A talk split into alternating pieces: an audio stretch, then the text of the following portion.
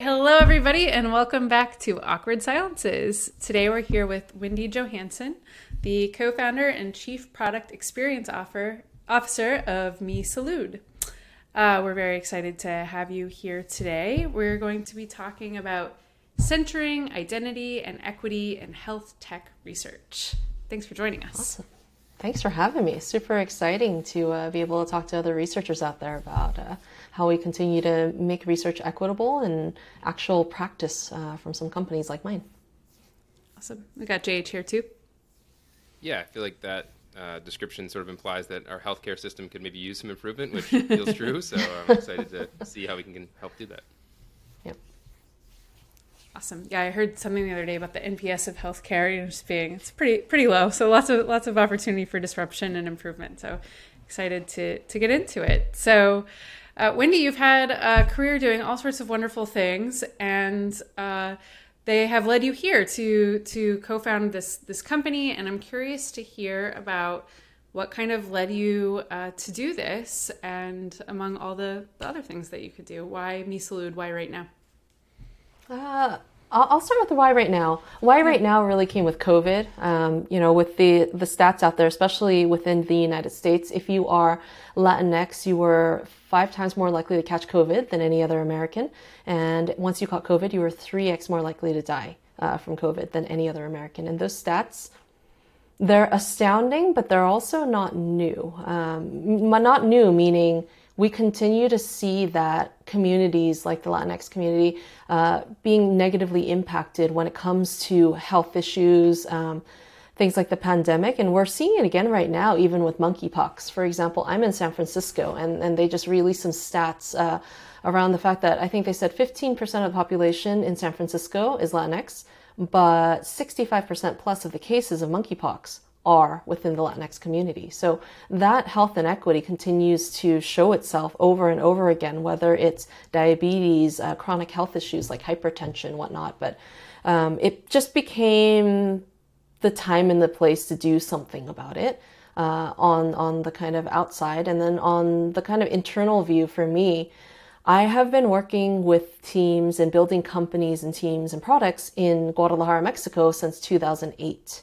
And so I've spent many years living there, many years going back and forth. And at this point, I they're friends and family to me. So I wanted to bring folks together and actually build something that impacted their friends and family. And so we got together and we started talking about a lot of the different perspectives that my colleagues, uh, product designers, engineers have in Mexico about healthcare in the US and about the US in general. Everything's supposed to be better here, right? Mm. But in the time that I lived in Mexico, it was it was incredible how healthcare, even as a privileged tech worker like myself, like healthcare is pretty easy. It's usually covered uh, very well by my tech companies. But when I was sick in Mexico, I could just go to a nice hospital and get really good care, and you know, there's no wait time. But of course, that again was a privilege of my being to, able to afford that. Um, but coming into the US for a lot of my colleagues, even as tech workers and, and visitors who have tech jobs, they're just completely blown away by how terrible it is here. Yeah. Some of them have lived in the US for a couple of months or a couple of years as students or workers, and just being able to get care and suddenly getting like a $700 bill because you walked into urgent care because your kid was sick, like that's incredibly shocking. Um, so we got together and decided let's let's help the people that we know, the people that we're connected to, and, and see what good we can do, especially in this time of need where the need continues to surface with all the data around pandemic and as I mentioned again, like now with monkeypox and all the multitudes of variants that continue coming with COVID.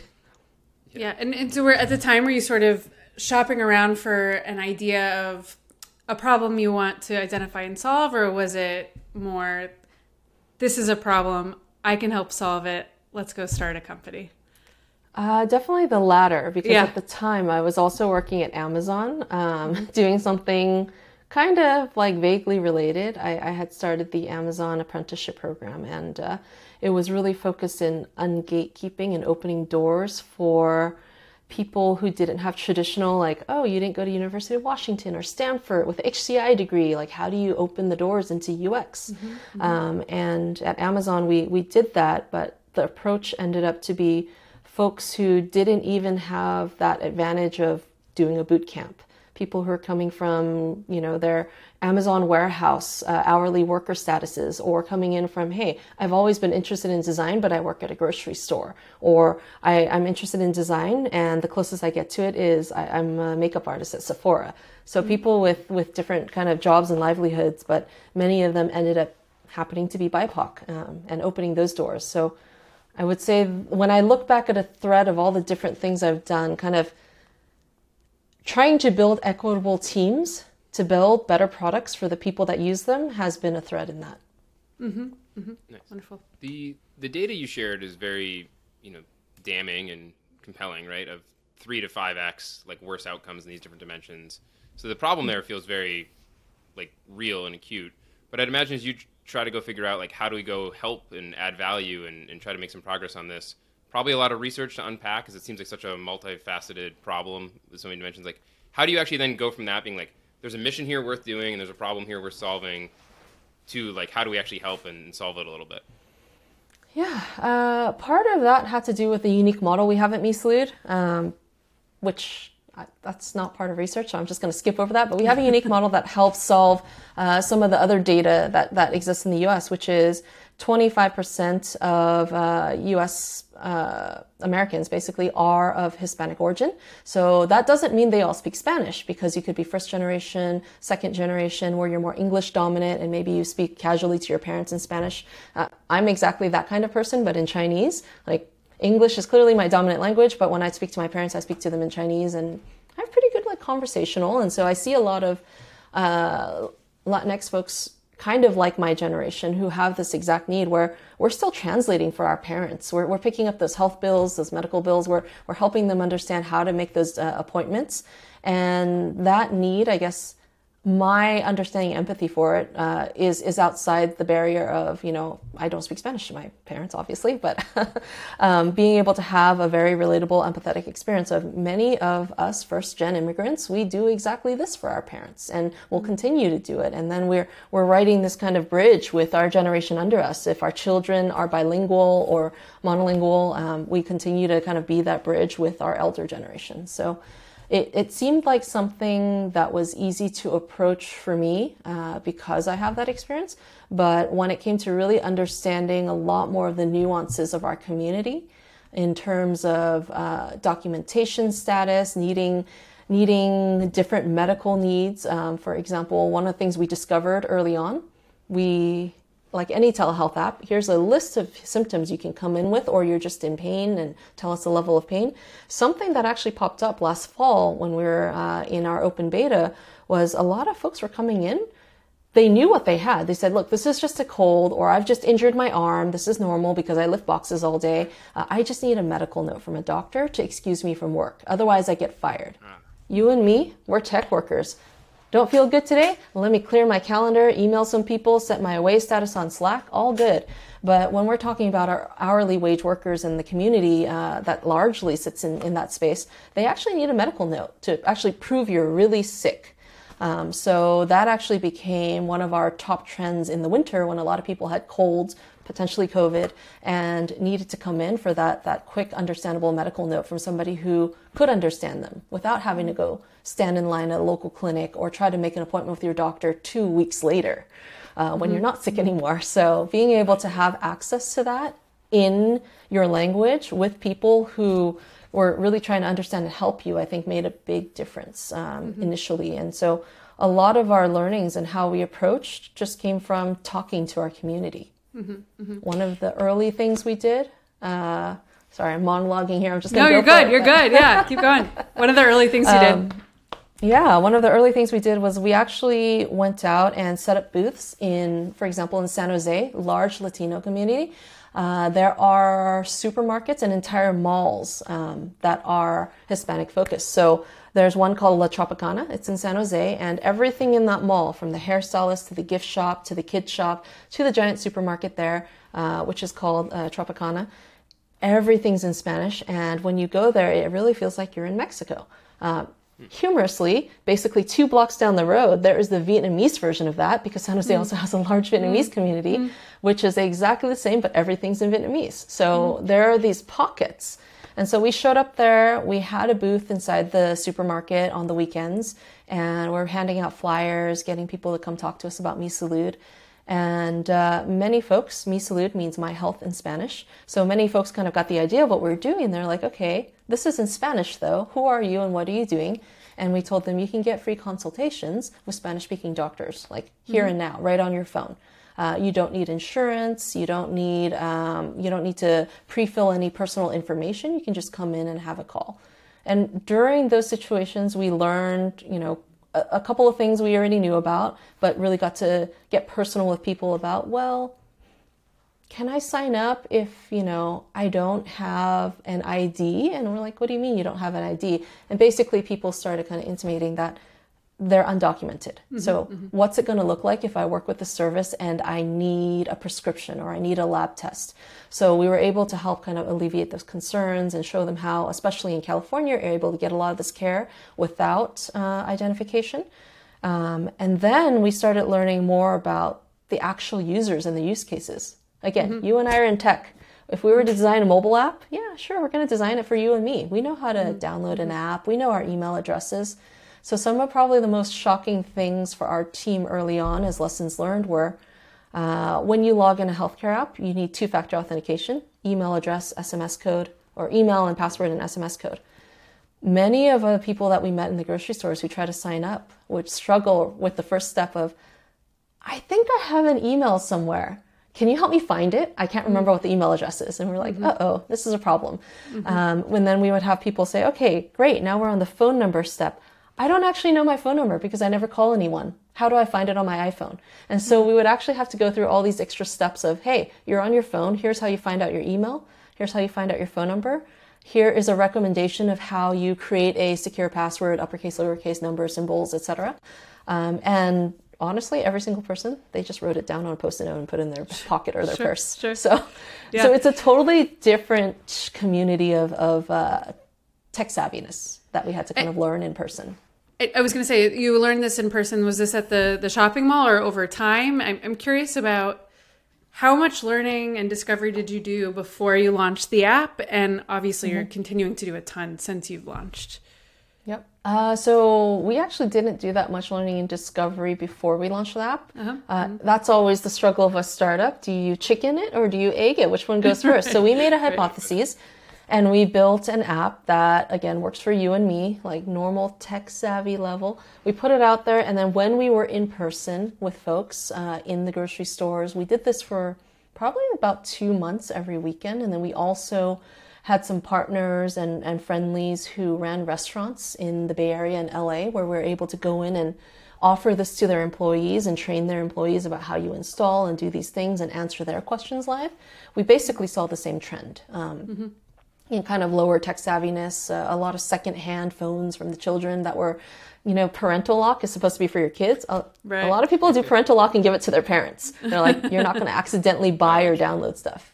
Mm-hmm. Um, so we we learned a lot in person, but I think it was super helpful for us to have an initial hypothesis, have mm-hmm. built out the first version of the app, yep. um, and was able to use that in person with people. Like this was definitely something with the tech savvy level of our uh, community, we wouldn't have been able to paper prototype them or have conversations about it. We'd actually have to see them struggle, seeing how mm-hmm. people were kind of like poking around their keyboard, like, oh, hmm, like, let me go ahead and type this on my phone, one fingered. Um, folks who continuously dropped their phone because they had arthritis and it was difficult for them to use uh, certain certain uh, keyboards or you know certain elements within the app and having to make things super obvious. So I think as a startup, we had to definitely build something to really see the pain that people were going through in utilizing the technology. Um, but also, once we did go out there, we just continued to talk to people and continued to observe. And we even had situations where you know somebody would come talk to us at the grocery store booth and want to do their health call right then and there. And we're kind of looking around. We're like, you might want a little more private space. Like maybe go to your car and do this, and maybe we'll come with you and kind of help you set up and observe and kind of see how even people, because we're on demand as well as scheduled, seeing how people came into the app and would just kind of scroll through, like, you know, I'm an older woman in my 50s. Uh, I'm looking for somebody older as well. uh, who's more my contemporary because I'll trust them more versus you know younger women in their 20s would say i definitely want a woman doctor but i definitely want somebody more my contemporary who's not going to mm-hmm. judge me about the mm-hmm. things that are going on with my health. Mm-hmm. So we, it was also interesting to kind of see that which is very typical in healthcare but also see how much more it mattered to our community members being able to see like oh i'm going to talk to dr liz. She's from mexico city. I'm also from mexico city or my mother's also from mexico city. There's like an affinity there already You touched on this a little about like, hey, you know, you're about to have a sensitive conversation, maybe go to the car or something like that. Just more broadly, as you were doing research here, how did you make sure that you were handling, you know, the sensitivity that comes with health information correctly? Like, did you have to get consent, or how are you doing that with people to make sure that um, it was something that was comfortable for people and allowed you to get the insights you needed? Yeah. So everything that we were doing was HIPAA compliant. The, the way the platform was built, uh, we would not involve ourselves when those consultations started. Um, I remember like actually like going to somebody, going with somebody to their car, helping them set up and choose the consultation, saying yes to uh, camera and mic permissions, and then they're still there. They're like, "Oh no, don't leave." I'm like, "Oh no, I'm going to close your car door. I don't need to hear this." Like, make sure our team understands the, that boundary of personal health information and where we need to step away. Um, I mean, we also see the same on our customer support side. Uh, you would think it's clear. Customer support is, you know, your tech issues. How do I get a subscription? How do I, you know, get get a help if I'm in a different state other than California? Um, instead, coming in through our our helpline a lot is, you know, hey, here's a photo of this condition. Can you tell me what it is? It's like, oh, no, we don't need to see that. So for example, uh, in our research, we found uh, a lot of folks just wanted to drop in and, and have that text conversation right here and then. They don't always want to be on a video call, they don't always want to do an audio call, uh, but a text is a nice, safe place to start for them to build trust. And we actually ended up launching uh, earlier this year a, a chat directly with our coaches and doctors. So you can actually start the conversation there. And we, our coaches and doctors found that there were many simple things that they can help address, like, oh, you know, I have this headache or I have this sinus issue. Okay, well, you should go get some over the counter and try it for a few days. Come back and let us know if it gets better if, or if it doesn't. Um, but there are just some things where, you know, somebody might be talking about a rash or something like, hey, can you just go into the app and actually start a video call? Like, I need to see that. I can't continue uh, texting you about it. So there, are, there are different ways to get people comfortable um, with sharing the information. And then as you build that trust of, you know, we're talking about something I visibly have to see. Can can we do that video uh, telehealth call now? And so that was that was kind of the little bridges we had to build. Of you've heard about the service, you can chat with somebody who seems like they're a real doctor. You don't know if they are though. And then as they continue to kind of diagnose and, and work with you, you can actually jump into those video calls. A lot of our folks actually just start with the video call, but there are definitely folks I for whatever reason, privacy, privacy, security, lack of trust, I always want to start with chat. I'm curious because you have you have what chat, SMS, video, on demand, uh, not on demand, right? All these different sort of modalities of interacting with care. Um, and you, the, the on the business side, on the research side, can't be there, as you said, in the car during the con- like. There are moments in the journey you're not allowed to be there. Part of how do you close the gap on that journey and understand where you're improving, where there are opportunities, not being able to sort of be there as part of Yeah. all of it. Yeah. Uh, that is where we have a unique advantage. So, all of our health coaches and doctors work for us full time. So, we're able to have conversations internally with our uh, medical team to really understand what are you seeing and hearing um, when it comes to ease of use you know are you seeing a lot of people doing doing that video thing where it's like no my finger's like right in the video because i'm holding it on my phone or um, are you seeing people constantly accidentally dropping off um, so in in the early days we did see a lot of people accidentally dropping off their calls uh, and what we learned was yeah they're going to tap on that whatsapp message that's popping in even though Sure. they're in the middle of a video conversation with you Right. Yeah, right. And once they move to another app, it actually hangs up on the call. So then we had to continue to learn and adjust from there. Of we keep your call continuously open for two to three extra minutes if you leave the app, and then you can come right back in, and your your uh, doctor is or your coach is still there waiting for you. Um, so we had to kind of learn on the go, but it wasn't just experiencing it from talking to people in person at the grocery stores uh, or actually talking to our coaches and doctors to see how this worked out. Uh, we actually did some dedicated research uh, twice. Uh, I would actually say three times, uh, three times within the first year. So the first was me talking to friends, neighbors, and then at some point, I just I live by a grocery outlet. I live in a heavily Hispanic neighborhood here in San Francisco. I went to grocery outlet and I basically bought ten dollar gift cards and kind of stood around and said, "Hey, you're leaving grocery outlet. If you talk to me for five minutes, I'll give you this um, ten dollar gift card." And I would just ask them like, "Do you go to the doctor? How do you go to the doctor? Uh, what do you see them for?" and having these casual conversations in person and i was doing it in spanish in a parking lot and i think that bought me a lot of credibility because they're looking at me like why does this not hispanic person want to talk to me about something um, but being able to do that in person it built credibility and actually uh, a couple of the ladies that i did speak to coming out of grocery outlet ended up one of them actually insisted on taking me home with her, and I was like, okay. And uh, it ended up because she wanted me to read her medical bill and help her understand it. But um, she actually showed me some of the things that she did have at home. So she had her uh, Amwell, Amwell, which is a big telehealth service. Um, sticker on the uh, magnet on the fridge and then she actually had written out directions that one of her children had written out for her like open your phone click on the app that's yellow and blue and then do this and start the consultation make sure it's in spanish and so it was really interesting to see how people uh, addressed uh, mm-hmm. Healthcare and some people who didn't and what all of this research did for us was it kind of helped us create an axis and the axis that we did was on the x-axis side uh, we had basically put the range of English dominant to Spanish dominant and kind of where each mm-hmm. user was on the range. And then on our y axis, we had something called reactive and preventative.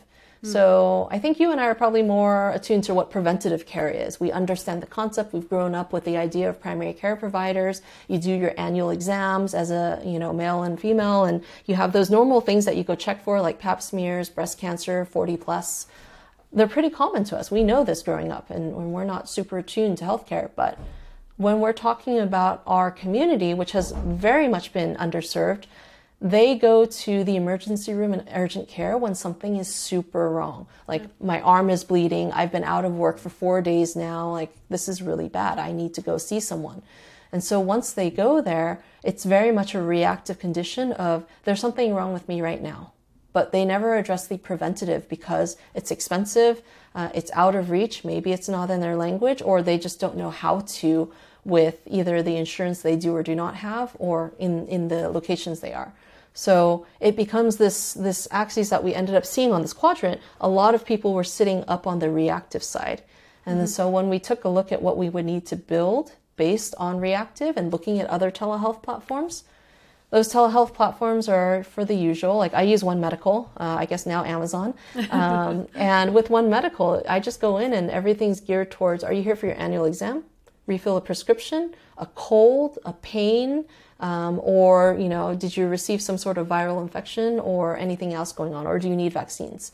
And so those are my options when I go to One Medical. But what we needed to do to really encourage a less reactive and more preventive shift in mentality is when you go into our app now, you can see everything from big to small your chronic health conditions, medications, whatnot. But also, you can come in for something as simple as allergies. Like, my nose is runny all the time. I don't think it's COVID. I think I have allergies. Like, I didn't know I can treat and prescribe for that. Um, mm-hmm. A lot of folks that we've talked to don't know that they have allergy medicine that actually resolves, you know, the itchy, watery eyes. Uh, they hadn't ever thought to talk to somebody about that because it wasn't that big of an issue. It's just, no, that's just something I live with. And so being able to offer this range of topics all the way down to you're just you're just in pain. You don't know what it mm-hmm. You don't have to know what it is. It's our job to know what it is. Uh, you just have a pain. Give us your pain scale and come talk to somebody, and then we'll go figure it out together. It sounds a little bit there like you're actually trying to um, uh, I'd be interested to hear your the vision, the mission for your company in your own words, but trying to actually change behavior, not necessarily to meet a stated need, right? Um, I have mm-hmm. a, a, bleeding arm and I want to get back to work, and we're going to make that easy for you. But also, we think this would be in the best interest of the community we're trying to serve if we made you know brought up some awareness here and made it easier for them is that is that the case and is that exactly part of your, your sort of we, mission yeah Yeah, our mission is to help the community evolve kind of their current understanding of health, whether it is on the more mature side, you're already in preventative care because you've always had a great salary job and great health insurance, or if you're kind of new uh, to healthcare, maybe even new to the US, and, and you need to figure out how am I supposed to get care for these things. So we want to offer that range and, and meet people where they are and slowly educate them forward. Right. And right, we think right. that's incredibly important. Back to the original stats of, you know, diabetes, hypertension, all of that is super pervasive within the community. Uh, especially if you're Latinx, you, you have a lot more chance of getting diabetes in your lifetime than uh, an average American. So, how do we change those habits from the beginning? And so, uh, I have mentioned health coach a couple of times, but haven't clarified that. So we actually um, have the model where we do work with health coaches. So our health coaches are actually uh, licensed physicians in Mexico um, because this model for us wouldn't work because the US has one single problem, which is 25% Hispanic, 6% and less of doctors actually speak Spanish. So there's no way that will ever close that gap. And so we have to look for folks who can meet them where they are in terms of language. And that for us resulted in uh, hiring LATAM physicians who are licensed in, in their countries and working with our US based, in this case, California based patients uh, as health coaches. We call them health coaches, Coach de Salud, because you know they're clearly not licensed in the U.S., so they're not going to be doing uh, medical diagnoses. But we're seeing about 75% of people coming in with situations that can be addressed with, you know, take some over-the-counter medication, uh, in, improve your diet or your sleep or your habits in this way. Uh, we also offer mental health services. So when people come in and you there's a big stigma still with the community when it comes to mental health. Nobody's going to come in and actually say, I need mental health help. Um, but they do resonate with seeing, hey, I'm having trouble sleeping. I'm really nervous about things all the time. I'm super stressed out by work. I'm having relationship issues. Those are typically signs and symptoms where we can bring them into a mental health conversation with our mental health coaches, who, in a similar way, are uh, fully licensed psychologists in uh, Latin America, and they they chat with our um, our patients here as mental health coaches. So a lot of it, when we think of coaching, also we're thinking of lifestyle medicine, which is let's help you build healthier habits to change that. Like you can manage your diabetes uh, and help lower your A1C level for diabetes with better habits in eating, in, in sleeping, and exercise. I'm not saying, oh, you can make your diabetes disappear without medicine, but you can help manage it and make it much more manageable and, and livable um, in, in, certain, in certain modalities with health coaching. Mm-hmm. Nice, that's clever.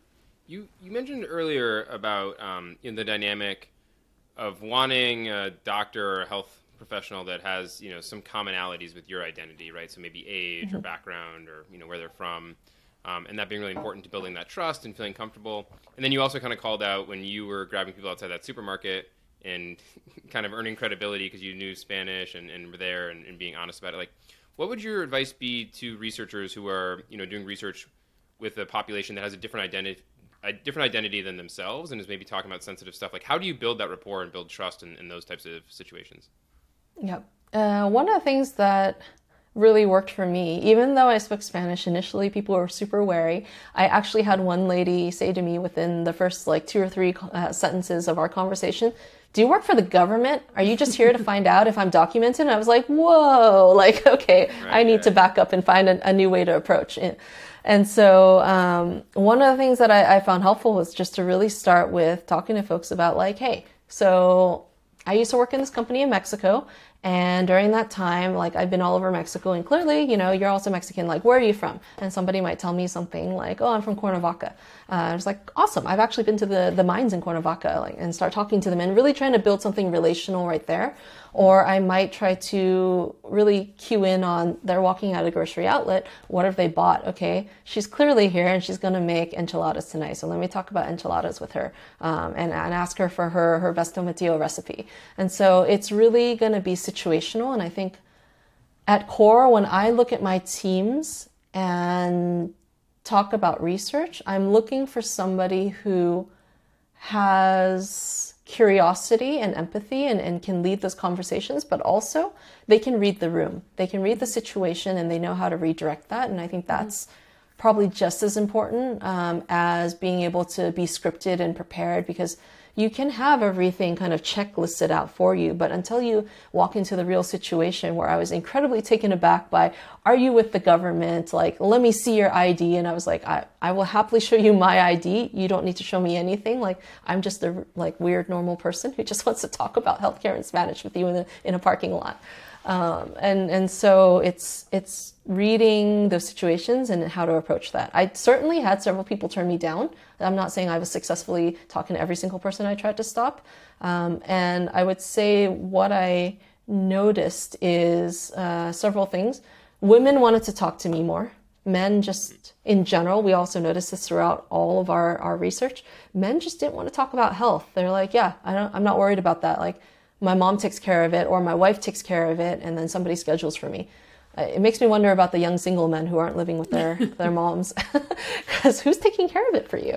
Um, but basically women want to talk to me more and then so we also put together uh, small groups where we we had some of our male colleagues go out and yeah men talk to them more. So you have mm. to you have to kind of see and meet people who, at where they are and with who they are and kind of the mentality. Mm-hmm, mm-hmm. you talked a little bit before about the importance of building equitable teams. Uh, what does that look like mm-hmm. at your current company? How have you how have you worked to do that?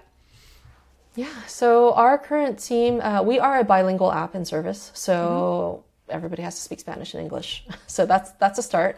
Mm-hmm. Um, a large portion, because I have uh, worked in Mexico in tech for a long time, uh, a large portion of our engineering and design team, they are coming from uh, Guadalajara or Mexico City.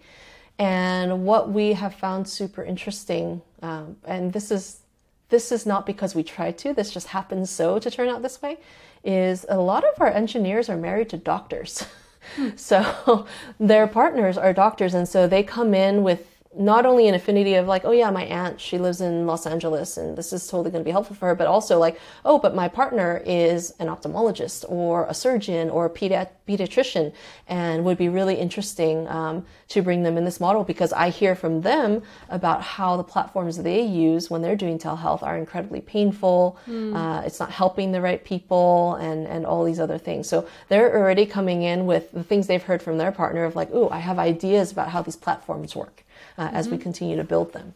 So that's been really interesting. Um, but on the equitable side, uh, a lot of what I intend to continue hiring, we are a startup. Um, this is the economy that is the current economy. Mm-hmm. So as we continue to grow and scale, what I would like to do is continue to hire more folks with that lived experience in the US. Mm-hmm. So our head of marketing and growth, he is Latino. He moved here from Mexico uh, 20 years ago and one of the first things I saw in his resume when we had a conversation and interview was, "Hey, you went to the University of Guadalajara. That's really exciting. Like I've given lectures there on UX, and so like I totally know that school. It's so awesome that you went there."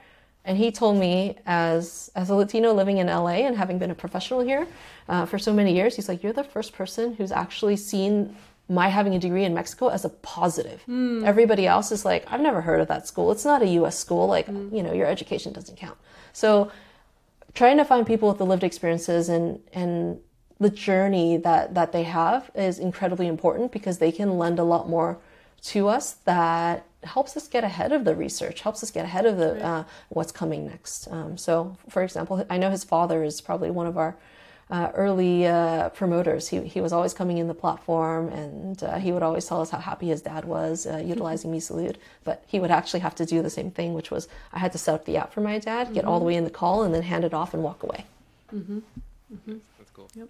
You um you touched on it a little, but like the reality it feels like of our system or healthcare in general at the moment is that the people working in healthcare, the doctors and everyone else, and also have kind of a tough time with some of these platforms and the way the system works, and then you know the people yeah. who want care, and it's kind of this unfortunate mismatch. Um, are you also doing research with people like the providers on the platform and getting their input and stuff? how do you do that? Because mm-hmm. it feels a little different, right? You can't just go to a supermarket and find doctors who are yeah. using your apps. Are you, are you going out to them in a different way? And what, what sort of stuff do you hear from them? Yeah, so we actually, before we started building the platform, we had several advisors and investors who were doctors, our doctors, I guess. And we actually asked them for their experiences on other telehealth platforms. Of course, they're all confidential, so some of them were able to just kind of tell us about things that were useful. And others uh, would kind of point out, you know, things that were missing that made their life pain. Um, so that kind of gave us our first initial uh, ideation on, you know, what the plat- other platforms look like out there. And then the next step we had was because we have all the coaches and doctors that work for us, we actually just set up regular, uh, it's on the calendar. Uh, we just rotate through the staff and just go in and basically I'll call in as a fake patient. And then the design team is on Zoom screen share with them, looking at them in the doctor portal and just observing, almost ethnography, except we can't really be in their environment. Everybody's still kind of remote and COVIDy.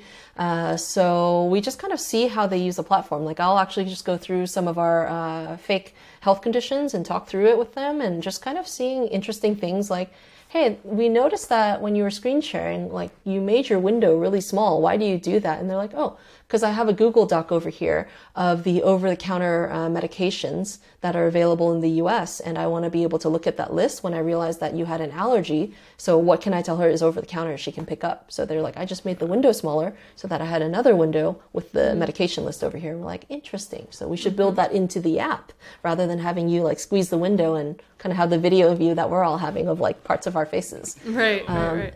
So able to really see them utilize it in this kind of realish way, uh, while also hearing from our coaches and doctors the types of, I guess, the types of questions that they're also hearing from the patients in terms of, okay, what's next? Like, where do I see that prescription in the app? For somebody who's not super uh, tech fluent, like, okay, so after this call ends, it's on the bottom of the screen we are thinking about things like are there ways for us to be able to have push notifications that the coach or the doctor can trigger so that the user has an easier time? Like okay you get the push notification. Prescription's ready. Tap on this. It's going to deep link you into the app on where, pres- where your prescription and pharmacy is.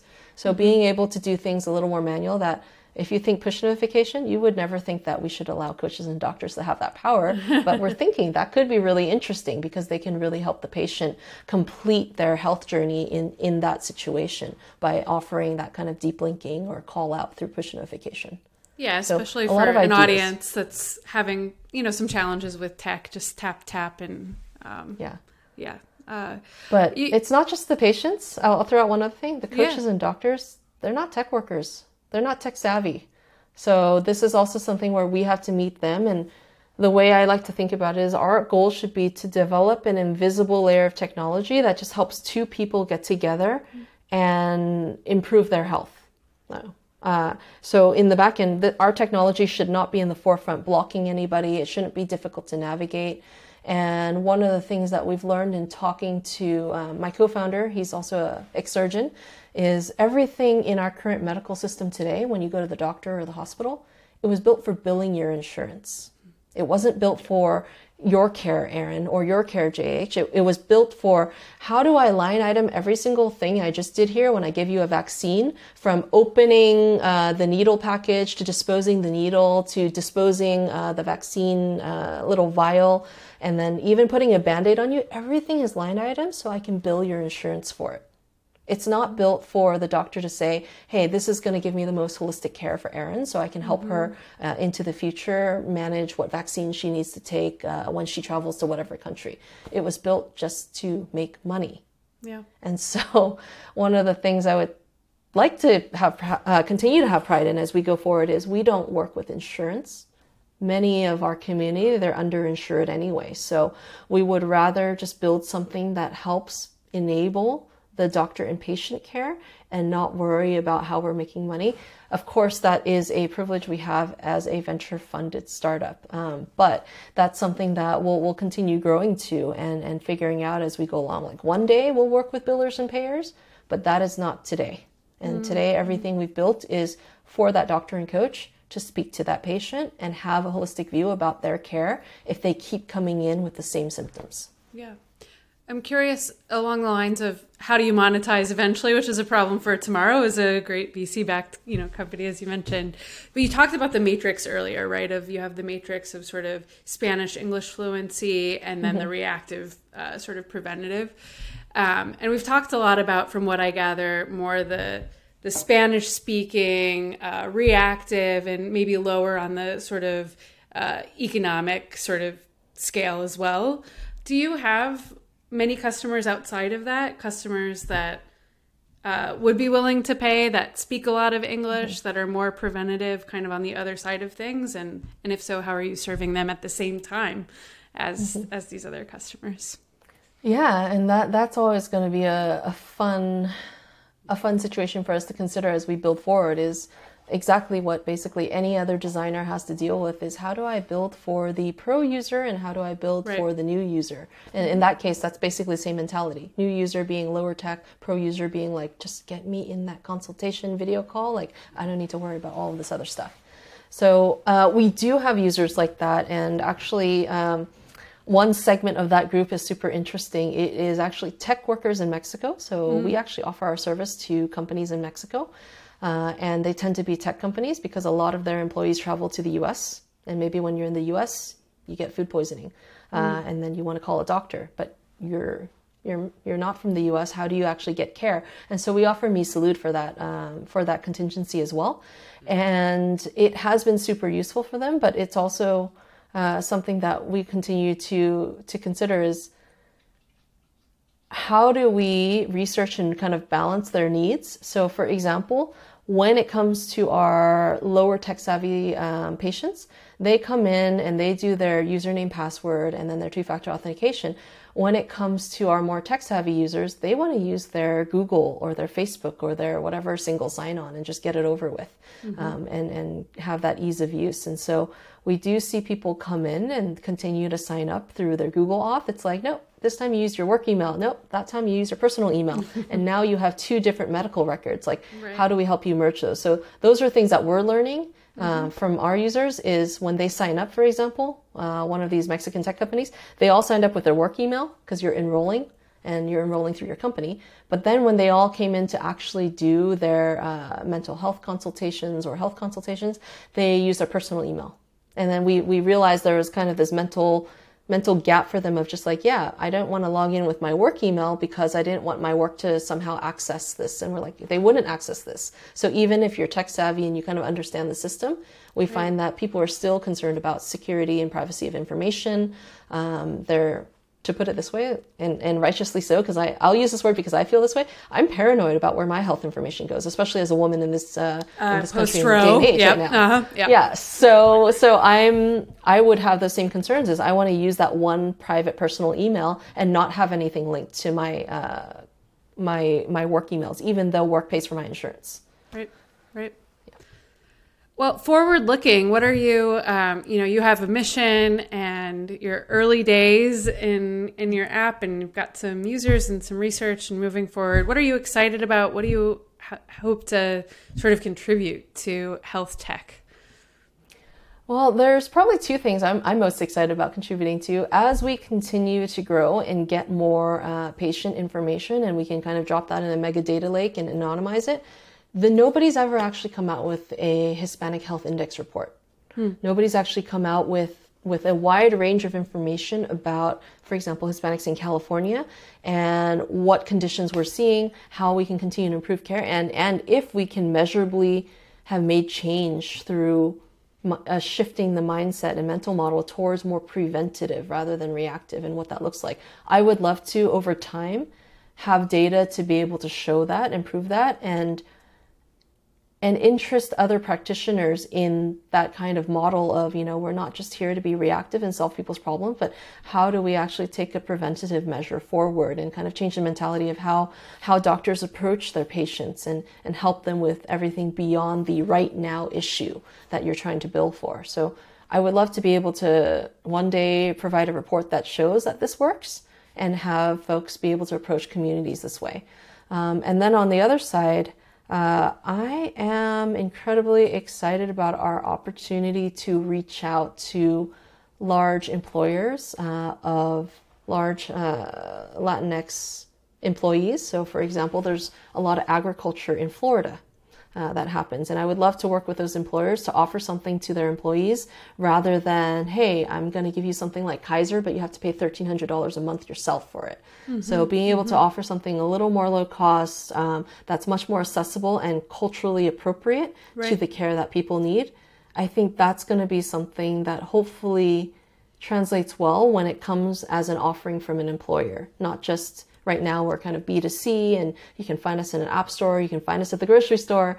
Uh, but if we can work with these employers who are offering something that, that can actually shift and impact their employees' health and, you know, of course, to the, to the employers, their productivity, I think that is a positive ad, that it becomes a norm that your employer should be offering services that meet you at where you are.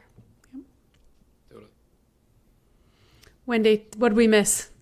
And it, what do you, what do you want? What do you want our listeners to know? Well, uh, I'll point this out. I realize that I, have talked a lot less in deep uh, dive about research and how we do it, and you know we're we're touching on people. But I think the important takeaway here is we didn't approach this as a research project. We really wanted to understand our community, and when you approach, in particular, underserved communities, and and you're trying to do research with them, you have to really meet them where they are. We wouldn't have succeeded with one of our studies, which was based off dscout, because with dscout, all of the people we talked on there, they were already on dscout, ready to get compensated, and ready to use the technology to have a conversation with us. Right. That would have, if we had only run with that dscout study, which we ran, we would have assumed everybody was tech savvy and we would have right. just built that forever. Right. You have to actually meet people where they are. Like do the real ethnography. Go to the places that people are living in the environments they're they're doing the things you need them to do and get to know them and build that trust. You don't need to talk to 200 of the people. Honestly, I, I've only been in five people's homes at this point who invited me to come help them or learn more, mostly help them. Uh, but those relationships live on. They're all in my neighborhood, and these ladies still call me, and I'm like, I'm I'm traveling a bit. Just take a picture of the letter for me and I'll tell you what it says.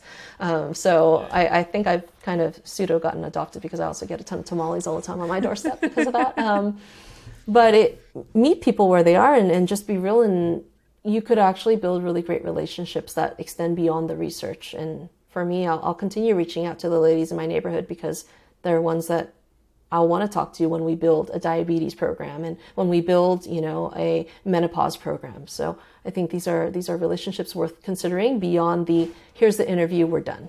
Yeah. Totally. You know, I thought what really came through in the way you spoke to all this was you had so many examples of like a thing you learned and something you could improve as a result of it that just felt so tangible. And I think sometimes, as you kind of flag, some people when they come to the research, they lean into telling all about the methodology or the tool or whatever, which is also interesting and important, but um, really cool to hear the stories of we found the right people in the right situation and we learned this sort of nuanced thing and we fixed it and i think that's really like the reason for doing it in the first place. So it's great to hear those stories. Exactly. Work with your designers. In our case all our designers are also researchers so we kind of have that hybrid. Mm-hmm. but uh, mm-hmm.